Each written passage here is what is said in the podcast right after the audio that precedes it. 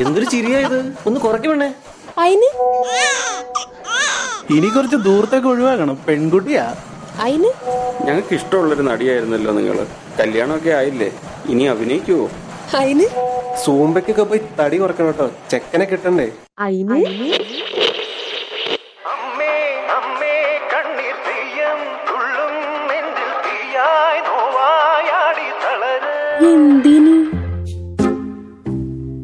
അമ്മയോട് കുട്ടികൾക്ക് അടുപ്പവും ഇഷ്ടവും സ്നേഹവും ഉണ്ടാവും.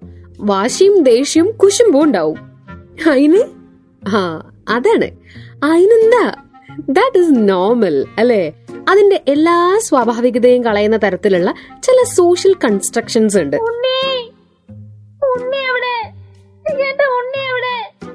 അവിടെയാണ്. ഓരോരോ പ്രായത്തിൽ ഓരോരോ തെറ്റുകൾ ഏത് മക്കളും ചെയ്യും. ഞാനങ്ങനെ അറിയാതെ വല്ല തെറ്റും ചെയ്തു പോയിട്ടുണ്ട്. അമ്മ എന്നോട് ക്ഷമിക്കും. ആരായാലും ഒന്ന് പൊട്ടിച്ചിട്ടേ ഞാൻ ക്ഷമിക്കത്തുള്ളടാ. എന്ന അമ്മ സ്വീകരിക്കപ്പെട്ടത്. അതിനുശേഷവും നിറയെ അമ്മമാരെ നമ്മൾ കണ്ടുട്ടോ. പലപ്പോഴും ജീവിതത്തിലും ചിലപ്പോ അല്ലാതെ.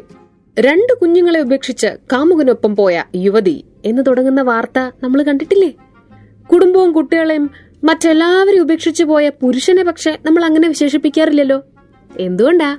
ആ അതാണ് സമൂഹം അമ്മയ്ക്കും സ്ത്രീക്കും ഒക്കെ കൊടുത്തിരിക്കുന്ന ചില പ്രത്യേക ടൈറ്റിലുകൾ.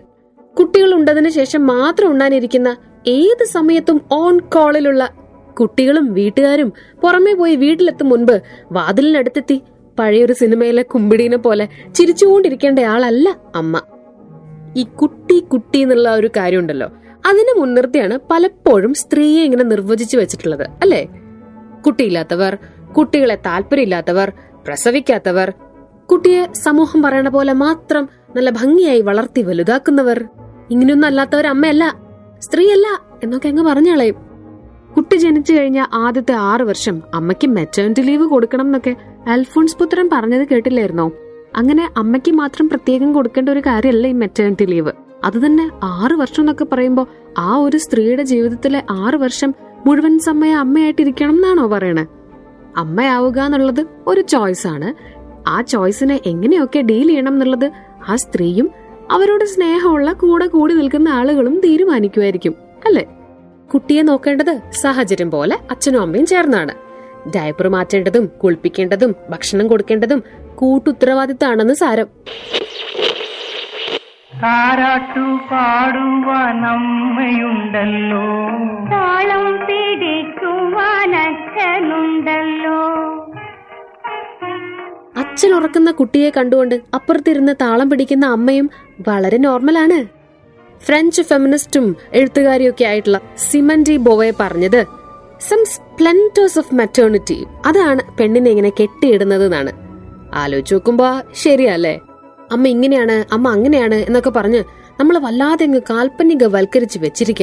അതിനപ്പുറത്തേക്കും ഇപ്പുറത്തേക്കും നീങ്ങിക്കഴിഞ്ഞാ സമൂഹത്തിന് പിന്നെ പ്രശ്നമായി അയ്യോ ഇതെന്താ അത്? ഇങ്ങനെയൊക്കെയാണോ ജീവിക്കുക എന്നൊക്കെ അങ്ങ് ചോദിച്ചു പിന്നെ അതിന് ഉത്തരം പറയണം. ഉത്തരം പറഞ്ഞില്ലെങ്കിലും മനസ്സിലെങ്കിലും ആലോചനയായി ആകെ സങ്കടമായി വിഷമായി. ഷോ ഞാൻ ഇനി ഈ സമൂഹത്തിൽ ജീവിക്കാൻ പറ്റുന്ന ഒരാളല്ലേ എന്നുള്ള തോന്നലായി. അങ്ങനെയുള്ള ചില അധിക ബാധ്യതകളോ ബാൻഡേജുകളോ ഒന്നും എടുത്തു വെക്കേണ്ട ഒരാവശ്യം സ്ത്രീക്കില്ല കേട്ടോ. നമുക്ക് കുട്ടികളോട് സ്നേഹമുണ്ടെങ്കിൽ സ്നേഹമുണ്ട്. നമുക്കിനിപ്പോ കുട്ടികൾ എന്നുള്ളൊരു വിഷയത്തിൽ ഇവർ പറയണ പോലെ നല്ല വിചാരം വിചാരിക്കാം അതും നോർമലാണ് അങ്ങനെ അമ്മയ്ക്ക് മാത്രം ചില പ്രത്യേക പരിഗണനകൾ തരരുതേ കൊടുക്കരുതേ എടുക്കരുതേ എന്നുറക്കെ പ്രഖ്യാപിക്കുന്നത് അയിന് എന്ന പോഡ്കാസ്റ്റ് അത് പറയാൻ ഇവളേതാന്ന് ചോദിച്ച ലക്ഷ്മി പാർവതി. അപ്പൊ അടുത്ത വർത്താനത്തിൽ കേൾക്കാം.